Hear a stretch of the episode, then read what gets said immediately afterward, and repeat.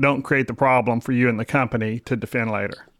Correct. And definitely don't don't be like this guy at the Walmart in Ottumwa, Iowa yeah. and tell the person I'm not giving you the promotion because you're the, a mom of young children. Like yeah. So even if you're going to discriminate, don't don't admit to it and, and don't give them don't, certainly don't put it in writing. Good morning, HR. I'm Mike Coffey, president of Imperative, premium background checks with fast and friendly service. And this is the podcast where I talk to business leaders about bringing people together to create value for shareholders, customers, and the community. Please follow, rate, and review Good Morning HR wherever you get your podcast. You can also find us on Facebook, Instagram, YouTube, or at goodmorninghr.com. Well, this is the last Thursday of January 2024, which means it's time to review recent news in the HR world. Joining me this week to recap a few interesting people related stories is Patrick Richter. Patrick is a partner at Rigby Slack, an Austin based law firm serving businesses across the U.S. Patrick is board certified by the Texas Board of Legal Specialization in Labor and Employment Law, and he represents employers nationally in all types of employment disputes, including class and collective actions. He also has considerable experiences with matters before the National Labor Relations Board and in assisting clients with union avoidance. Welcome back to Good Morning HR, Patrick. Thanks for having me. It's appropriate that you're my guest this month because way back in episode 77, last January, you and I discussed the Biden administration's then proposed rule concerning independent contractors. And here we are a year later, and the final rule was proposed or was published on January 11th, and it's expected to take place, uh, take effect in around March 11th. So, the final rule is to could impact everything from gig economy workers like Uber drivers and freelance writers to real estate agents. So, let's just recap what does the final rule define as an independent contractor and how that's how is that different than the previous uh, the previous rule? Well, it's more like how it defines what's what's not an independent contractor, right? It basically, there's a presumption that workers are employees and they're only independent contractors if uh, they're economically independent from the company that they're providing services to. To be honest with you, this feels like Groundhog Day to me in a lot of ways. You know, it's another rule, it's another kind of hyped as if it were a big change, but you know, we're just sort of reshuffling the, the deck chairs on the Titanic, for lack of a better analogy. You know, I've been doing this for for 30 years, and there's always been a multi-part, multi-factor test for independent contractor and you know the courts and, and agencies say there's no emphasis on one particular factor or the other and so you're always in this feels like loop of are they an employee or an independent contractor? And how can we if we want them classified as contractors how do we mitigate the risk that somebody comes back later and says oh no you know i was misclassified. I should have been an employee. So economic dependence. If i have you know let's say i'm i'm just a solo practitioner an hr consultant and i primarily serve one company and you know that company calls on me with a pretty regular you know maybe I, I you know have some regular tasks for them and they call me in for uh, special consultations and maybe I handle their employment employee relations and just you know the stuff that an HR consultant does. But I just primarily have one one one client. It's just project work but it's it's pretty consistent. Am I at risk as the uh, uh, you know as the employer who's or as, as the company who's working with this 1099 contractor of, of, of, of being in trouble for, you know, for not paying them if it's some week they work 50 hours and I don't pay them overtime. Yeah, I mean, maybe is the answer. Um, you know, the the way that the new rule says it lays out the six factors instead of five, and it says it's opportunity for profit and loss, uh, the the nature or the amount of the investment by the worker and the company, um, where you're in this situation and you're hypothetical, you're getting tripped up is the permanence of the work relationship, which which I think is a big factor, and I think it ignores, you know, some reality. I think there are businesses where people are happy to be labeled a contractor, work kind of when and as needed, but but like you were just saying, only work for one company. Um, And you know, since this rule came out, I've had a couple of conversations with friends and clients and, and thinking about it on my own. And I don't know how you draw that line, like when that's okay and when it's not okay. I think it's okay when everybody's happy, right? And it only, only becomes no. a problem when some when when, when the, the the contractor is suddenly unhappy with their circumstances. I, I, think that's exactly right. You know, you get you get in these situations where somebody's a long-term independent contractor and they like it, and then and then the relationship ends for one reason or another, and then they go talk to somebody and they oh you know I should have been classified as an employee all along. Um, you know, the other the other like other three factors are always the nature and degree of control, which is another one that gets hung up on. And then whether the work's integral to the business. I think in your hypothetical of being an HR consultant, that's that's probably not the case. You know, you're ancillary to what the business's main mission is. But when you have, you know, for example, a software company um, that would hire independent contractors to come in and help write code, there's no question that those guys are the work they're doing is integral to what the business is doing. Um, and then the last one is skill and initiative. And I don't know how you how you weight that. Um, I, I don't even know if the people who wrote the rule know what know what they mean when they write that. well, and there are two lawsuits now, at least, against the DOL's final rule, uh, and they both pretty much read the same. I think they both say that it, you know the rule's too ambiguous, and uh, you know uh, that's what the, the legal arguments they're making are. But in on the practical side, publicly they're just saying this is going to wipe out the gig economy, or this is going to you know pull a lot of people into employment who don't want employment, uh, freelance writers and people like that. I, don't. I just don't know that it's that big a sea change. To be honest with you, um, it is tweaking the rule. It is, you know, the old rule, the one they put out in 2021, had a particular emphasis on a couple of the factors over others, and this is trying to just reweight that. Um, I, I, don't see it as, you know, a massive shift. So, in other words, if you were a gig economy worker in 2023 and nothing changed, you're at the same level of risk to being classified as an employee in 2024, I think, as you were six months ago. I don't know that it changed that much. I think it was the National Association of Realtors published on their website advice to realtors who don't want to get become employees of the brokers that they work under. You know, they work under these broker licenses and use the broker's branding in their marketing and stuff, but are apparently largely independent contractors, and I didn't I didn't know that. But one of the things that caught my eye that sounded dubious in that in that blog article on the, on the NAR website was that you should have uh, the realtor should have an independent contractor agreement uh, that you know states you understand you're an independent contractor and uh, and you're not our employee. Does that make any difference under the regs? Or are you waiving, you know, is that employee actually waiving their rights to claim later or? I don't think it would oper- operate as a bar or a waiver, but I, I would certainly do it. Um, I think if you have workers who you're going to engage as independent contractors, you should definitely have an independent contractor agreement with them. Um, and it's just another piece of evidence of the, you know, the of the nature of the party's actual relationship. Um, and so, someone who goes to the trouble of sitting down across the table from you and reading an independent contractor agreement and signing it and making all those acknowledgments, um, it's just one more thing that's helpful if after the fact they try to change their mind and say, "Oh, I was I should have never been an independent contractor." But I, I don't think it, it's certainly not determinative.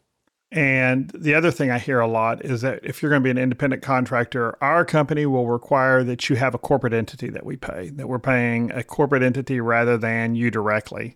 Does do you think that really makes it will make a difference or help an employer's defense? I think similar to the contract. I think you know it'll help. Um, it certainly shows that at the time they entered into the relationship, the parties you know considered and you know contemplated and addressed this issue of being an independent contractor. But you know, I don't think a, the DOL in particular is ever going to look at that and say, "Oh, you had a contract and and you set up a, your own LLC. Oh, then hands off. We're not going to ask any more questions." But I think it doesn't hurt. Right. Well, and I think this is going to end up like the Weingarten rule. Depending on which administration's in charge at any given time, it's going to swing back and forth. I mean, they just repealed uh, the the Trump administration's rule, right? Is uh, when they implemented this one, right? Well, well, they did that in 21 because yeah. there was an original rule in 21 that was Biden, and then and now this clarification in 2024. But so and so, depending on what the election does later this year, we may see in 2025 something all over again, a little different. Yeah, and you know this this DOL change is strictly for purposes of applying the Fair Labor Standards Act. It doesn't, at least technically, doesn't apply to state level laws that can be different or the question of whether someone's an independent contractor for things other than minimum wage and overtime. So, like the IRS rules, you can you could qualify maybe under the IRS rules, you know, uh, and not you know, so the employer is not expected to do withholding all that, but under the DOL side, you'd still have you could still have potentially an issue. Yeah. Yeah. And, and I think, though, you know, once something like this gets adopted and courts start applying it and you get cases out there and opinions, it sort of becomes the default. But but I, you know, my bigger takeaway on this whole independent contractor thing for 2024 is I, I really don't think it's changing much. Um, I, I, think, like I said, if you were an independent contractor in November of 2023 and you operate under the same terms and under the same rules as you did then, you're at the same risk anyway. Whether you are or not, I don't know. But I don't know. I don't know that, that this this change made a huge difference in in that fact about whether you are or not an independent contractor. And there's litigation, so we'll see this. You know, it just takes one court in the Northern District of Texas to to put something on hold, and uh, so this could all be on hold before March 11th. It's actually interesting, you know. Um, there's that case that just got argued before the Supreme Court about, uh, about agency Chevron? deference. Yeah, yeah, yeah, And we talked about Chevron, I think, last last January, and we and, did, yeah, we yeah. did, under similar circumstances, talking about the wage and hour cases. Um, you know, if somebody gets a judge to bite on that, um, and, and look, if the Supreme Court says there's no Chevron deference, then who's the DOL to say? What the factors should be and you know the wrong judge or the right judge depending on your perspective might say oh that's something congress has mm-hmm. to actually spell out in detail in legislation and if they don't the agency doesn't have the power to make a rule or make an interpretation of it so it'd be real interesting to see yeah. what happens with that litigation yeah that case well it's supposed to be heard i think or decided by the end of this term right the believe, the yeah. Supreme the Court yeah. case on Chevron, yeah. But then then the the trickle down impact of that on any of these lawsuits about the DOL's final rule. Mm-hmm. Well, it'll just it'll just create a ton of lawsuits. I mean, if Chevron goes, if the court Supreme Court agrees that, that Chevron's dead, you know the the plaintiffs uh, representing business interest and everybody else uh, will start just picking you know picking their cases. It'll be full time employment for the Department of Justice for the next decade, probably. Well, and and for attorneys, yeah, right? I mean, yeah. if if if Chevron deference goes away and and basically every regulation by every agency is subject to being struck down because it should have been you know Congress lacked the power to delegate it, and so um, it goes back to the statute. Um, there's any any number of things are going to be, you know, completely wiped out. And, and interesting to me, I listen sometimes to a podcast that's just the the oral recordings oh, of yeah. uh, arguments in front of the Supreme Court, and some of the justices who are, I think, leaning towards uh, overruling Chevron were talking about how every four or eight years there's sort of this chaos of reinterpreting regulations. Well, I think the chaos of that every four years is going to pale in comparison to, you know, every regulation basically being subject to being challenged and Congress having to legislate with extreme specificity something like what's the test for an independent contractor or an employee under the Fair Labor Standards Act. That's just going to be a mess. And if there's one thing Congress hasn't liked doing for the last two decades. It's actually legislating. I mean, and Correct. actually, you know, doing dealing with uh, you know issues that call for compromise, especially and and coming through uh, to to create you know rules that you know either split the baby in half or or you know please all sides or whatever. And so it would luck. grind almost everything to a halt. The the anarchist in me kind of wouldn't mind seeing that. it might be kind of fun, but so uh, and again, if your listeners, if you want to dig deeper into all of that, episode 77 from last January is uh, in your podcast feed or at goodmorninghr.com. So Then we had a couple interesting lawsuits that you kind of wonder if it's just a result of a single knucklehead manager or if it's um, you know something more pervasive in the company. But the first was that a company called Perdue Foods settled a lawsuit related to accommodations under the Pregnancy Discrimination Act and the Americans with Disabilities Act, and basically, pregnant employee. Uh, she calls in, uh, out, calls out of work, calls in sick uh, for a few days because she had some sort of infection. And as she was preparing to return, she told them, I'm going to need regular access to water and a bathroom. In other words, she's pregnant. I mean, that's just, you know, that's kind of a symptom of being pregnant, but she's going to need regular access to water and a bathroom in order for her to be able to return. Somebody in HR determined that they couldn't accommodate her and instead said she should they're going to put her on leave and that she should qualify for short-term benefits. And then eventually they fired her citing all her her extended absence. And so a settlement doesn't mean the employer was necessarily truly liable or even in the wrong, but they just decided to pay this to make it go away rather than dealing with it. But what are the takeaways here for an employer dealing with a pregnant employee who's asking for some sort of assistance? Well, don't put, don't force the employee on to leave as as your version of the accommodation without talking with the employee about what they would prefer. Number one, um, number two, there was some evidence in that case. I shouldn't say evidence. There was pleading in that case in the plaintiff's original complaint that the HR manager responsible for evaluating her request for an accommodation was um, notoriously hostile to accommodations for pregnant women and had, according to the you know double hearsay in the complaint, had never approved an accommodation for a worker who was pregnant. You know, other than that, the takeaway I think is you know evaluate each case kind of on its own merits don't have a knee jerk kind of blanket response to someone saying i need i need a rest or i need access to the bathroom or i need water um, and and I, the other big takeaway, and I say this to clients all the time, is you should give the employee the accommodation they're looking for unless it's an undue hardship. Um, and you being irritated about the employee having an accommodation is not an undue hardship. And it's the Americans with Disability Act. I mean, does it sound like, just again, going by the pleadings, that at least in good faith, Perdue went through that interactive process that, you know, that's really called for in ADA guidelines?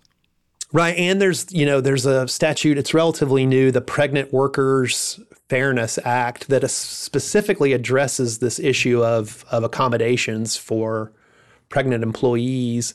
Um, and it has in it some examples of things that are, I mean, they can't make it be a reasonable accommodation, but they suggest that that in most cases they will be. And it, it is, you know, the ability to sit, drink water, um, park closer to the building um, have flexible hours, uh, break time to use the bathroom, um, things like that. That you know maybe a, an employer who's not as interested in accommodating their employees might shoot down without really considering it. And it requires there to be an actual interactive process, much like the ADA. Okay, so the Pregnant Workers Discrimination Act was passed in 2022. The EEOC is writing the implementing or has published, I think, a preliminary version of the implementing uh, rule. Does that mean the law is not really in effect until after the EEOC's guidance is published, or is it could a plaintiff bring something under the the Pregnant Pregnant Workers Disability Act right now? I think someone could bring a claim under the Pregnant Worker Fairness Act. Fairness I think Act. it just, yeah, yeah. Just the difference would be you don't have that EEOC interpretation. Mm-hmm. So it goes back to the courts, which is kind of what Correct. Chevron's all about, right? did, did, did, we write the law in a way that's easy for companies to understand and for the right. courts to interpret? Um, and basically, the Pregnant Workers Fairness Act is is basically a, a mini ADA, just pointing at, at, at pregnant employees, right? I think there were some cases out there that that had treated pregnancy and pregnancy related uh, medical conditions and impairments differently. And I think the this the PWFA was just intended to close that gap and say, no, look, you have to accommodate people in your workforce who are pregnant who have these issues, okay. whether or not they rise to the level of being a disability or otherwise. Yeah. So it was just kind of a hard month for employ, uh, employers with pregnant uh, employees or who are mothers. It's just like we couldn't we couldn't do anything right this month. So Walmart agreed to settle a sex discrimination lawsuit for sixty thousand dollars, and the EOC alleged that Walmart, a Walmart in Iowa, uh, denied, which is probably one on every corner in Iowa, denied a department manager a promotion because the employee was a mother of young children. Uh, and the the plaintiff or the EOC claimed that in explaining to the employee why she wasn't getting the promotion, they specifically mentioned that she was the mother of young children. So, um, and the the settlement pointed uh, or came after the federal district court, and you know their motion to dismiss said uh, pointed to a Supreme Court case that said that. Uh, the presumption that women prioritizing motherhood over work is uh, an impermissible uh, sex stereotype. So, sixty thousand dollars, small settlement. This probably wasn't widespread uh, across Walmart, but you know it's another case where one manager saying the wrong thing can cause you some some real issues. I think that's definitely the case of the knucklehead manager that you mentioned yeah. before. You know, somebody who would be as explicit as saying, you know, you're not getting this job because we have concerns that, you know, you won't have the time needed uh, because you're a, a, mother of young children. Uh, that's just that really, really, really bad management. Yeah. And I didn't think about it till you just said it. Um, but maybe it's a small settlement, and maybe it didn't go any further because they knew they had a knucklehead manager, and they knew they they had bad facts, and they wanted to get it settled before the EOC found ten or twelve or twenty more people in the same boat at, at Walmart's in and around Iowa and turned it into a class yeah. action, you know? Yeah, it may have been the cheapest route. I mean, $60,000, uh, Walmart spent three times that on attorneys just getting to that point, right? I mean, maybe. Uh, but, you know, I always tell people, you know, the, the really bad cases, the ones where the company kind of did it, and, and at least with my clients, when I feel like they've been, you know, they had a bad manager who said the wrong thing, I'm trying to settle that case as fast as I can because it's only going to get worse. You know, um, it, when you're fighting a claim, a statutory claim where if you lose, the plaintiff is going to win their attorney's fees. Like the harder you make it, the more you fight. You're just you're just making the end result right. worse. So settle it as fast as you can and get out. Um, and sixty grand, uh, you know, that's a probably a pretty fair settlement for a case like that. So, when can an employer consider uh, an employee's status as a parent? I mean, to me, almost never, because you're you're almost without question you're stereotyping one way or the other, um, and that's exactly what Title VII gender discrimination is supposed to keep you from doing is assuming somebody can or can't do a job or is or isn't fit or whatever based on their gender. And if you're if you're stereotyping an employee and saying, "Oh, because you're a parent, you're not going to be able to meet the hours requirements," that's, you know, the definition to me of discrimination. So your job there though is to if you, you know, hire the most qualified person or hire the person you think is the best fit and then if there's productivity issues or or other issues, attendance issues, you just have to manage the employee through that. And so the um, the generic big box retailer manager who says, "Well, every time we hire somebody with uh, young children, they they're late. They call in late. They're unable to open work opening shifts, and things change. You know, we always have these issues. That's always my that's always my experience. You're telling them just hire people who are otherwise competent but maybe check with their previous employers. Were they consistently, you know, working the schedules they were uh, you know supposed to work back then? to How what was their job performance and you know past you know looking at past performances you know predicts you know future performance to some extent. So do that kind of stuff. But as far as their you know um, their actual status as a parent, that's hands off. Just don't don't create the problem for you and the company to defend later. Correct. And definitely don't don't be like this guy at the Walmart in Ottumwa, Iowa yeah. and tell the person I'm not giving you the promotion because you're the, a mom of young children. Like yeah.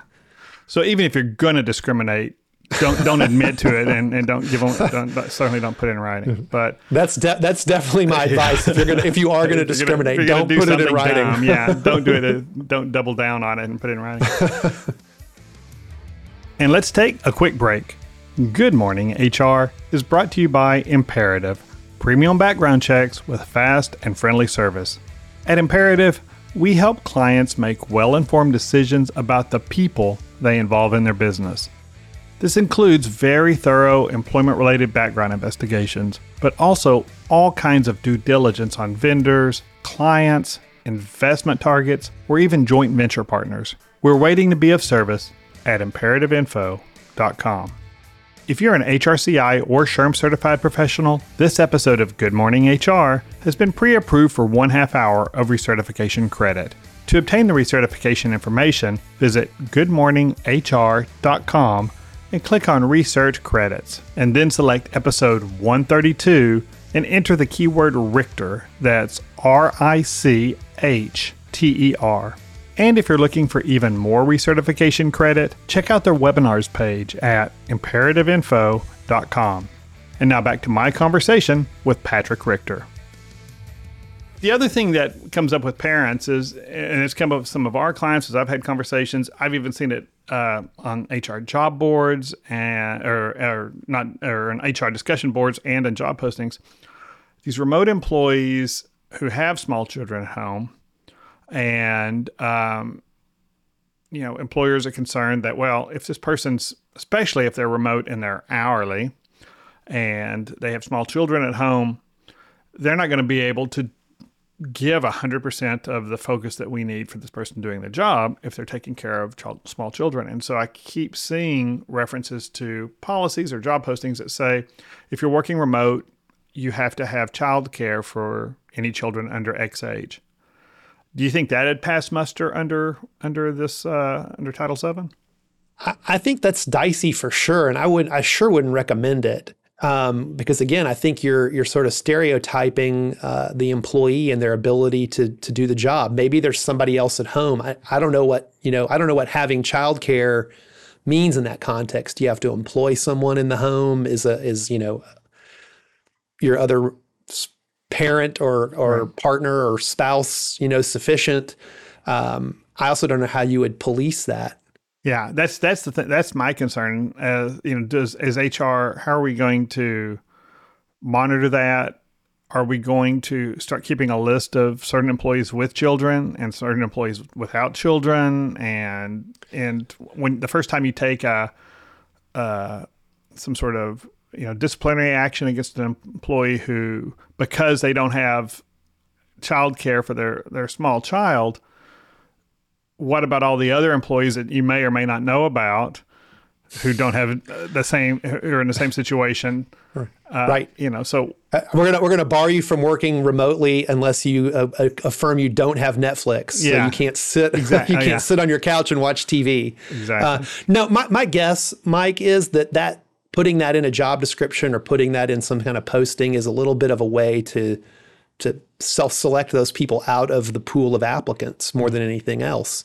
I'm not saying that anybody in particular is doing that on purpose for that reason, but you know, back to your example, and it's a crossover a little bit, but you know, the manager who has experience with employees with young children and that uh, those employees are are late or less productive or whatever, you know, baking that into the job listing is a way to screen those people out on the front end, maybe. Well, that's I mean, and that's the you know when you you look at a lot of the fair chance hiring ordinances across the the country, uh, you know some some jurisdictions are saying you can't mention you know things like clean background check required or even mention the existence of a background check a criminal background check process until after you've made an offer. Uh, New right. York City being an example of that. So, I mean, the, the thought is, and I'm not sure I agree with the reasoning, but that you're you're dissuading applicants just by even saying that we're going to do a criminal background check, that you're dissuading people from applying. Uh, I think you know, depending on on the industry, it probably makes some sense to to weed weed those candidates out uh, earlier in the process if if you know their past behavior makes them your less less least ideal candidate. Right. I think I think you know some of those some of these statutes i'm a defense i'm primarily a defense employment lawyer so some of the statutes just seem like you know hanging extra weight on our clients and, and how they want to go about doing business but i do think some of them are well intentioned and, and i think that's probably one of them and, and i think where companies hirers employers run into trouble is you, you try to solve a, a relatively thorny problem with, with a blanket rule mm-hmm. right like if we don't want hourly employees working remotely if they're not going to be productive and they're going to be distracted. Okay, well, how are we going to do that? Well, we're going to write a rule that says if you're working remotely, you you have to have childcare if you have a small child in the house.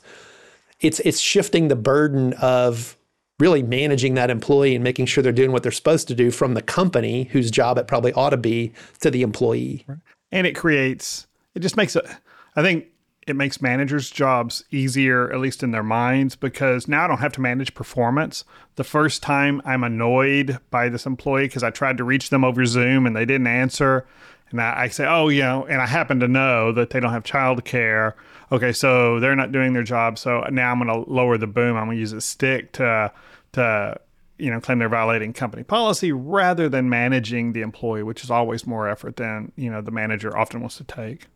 Right. And it's almost always the answer. If you call me and you say, hey, we have this issue, what do we do about it? I'm going to say you got to manage the employee through it rather than make some blanket assumption or a blanket rule and try to avoid the, the sort of hard work that you're talking about. And then finally, there was a report this month, um, and you know these are always these kind of reports are always kind of suspect to me when you look at you know who's writing them. And this one, this report was issued by a company that uh, publishes an employer training and does employer training work, but that but the report was that uh, employee non-compliance cost larger businesses an average of 1.6 million dollars per year uh, on average across the those those businesses. So that included non-compliance from with HR policies, but also everything from cybersecurity to accounting and we've talked about the cases related to pregnancy and how you're supposed to handle those and, and managing mothers and those kind of things. But you know, when you, when we're we're talking about all these things, opening the company up to fraud because of your cybersecurity policies or your accounting policies or all the different ways that we've got policies and procedures in place, and then sometimes employees just don't comply with them. I'm sure you see examples of it almost every day in working with with sure. your your clients. When you're looking at an employer's compliance structure and, and how they uh, educate their employees and how they monitor the compliance. Are there things that you that you see that really work well that employers should really have as part of their their program in making sure that their employees are complying with the policies and procedures? I mean, I think the biggest thing is just communicating the policies in the first place. You know, handing an employee a 90 page handbook on day one and telling them to flip to the back and sign the acknowledgement that they read it is about what most people do. Uh, and I don't think that that really is, is helpful.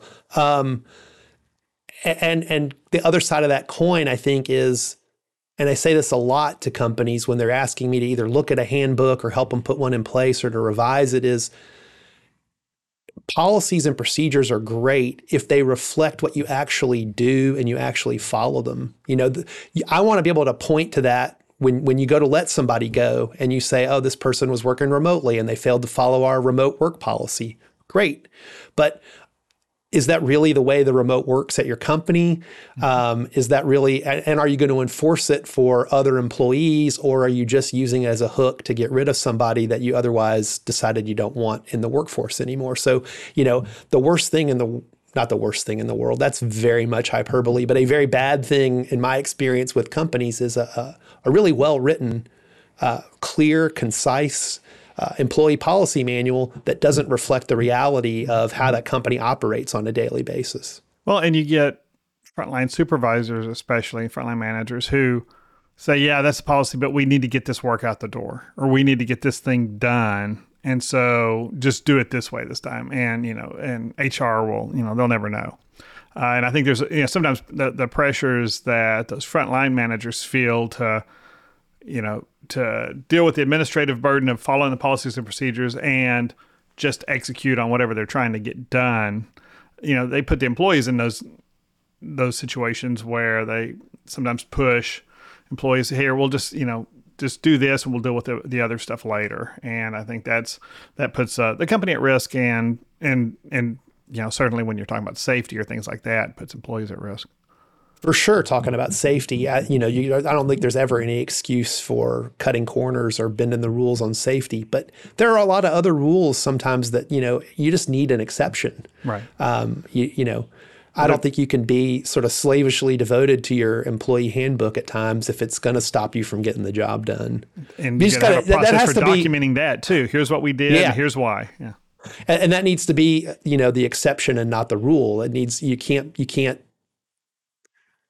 you, you can't just have managers uh, basically eviscerating the employee handbook by by you know never following it. But I know that's a that's definitely a balance um, it's one of those things that you, you sort of have to take it on a case by case basis and say, you know, at, at, in, in this moment, what's the most important thing that we fill out these 17 forms before we finish this work or that we finish the work and get it out the door, you know? Yeah. Well, that's all the time we have. Uh, thanks for joining me again, Patrick. Thanks for having me. And thank you for listening. You can comment on this episode or search our previous episodes at goodmorninghr.com or on Facebook, Instagram, or YouTube. And don't forget to follow us wherever you get your podcast. Rob Upchurch is our technical producer, and you can reach him at robmakespods.com. And thank you to Imperative's marketing coordinator, Marianne Hernandez, who keeps the trains running on time. And I'm Mike Coffey. As always, don't hesitate to reach out if I can be of service to you personally or professionally. I'll see you next week, and until then, be well, do good, and keep your chin up.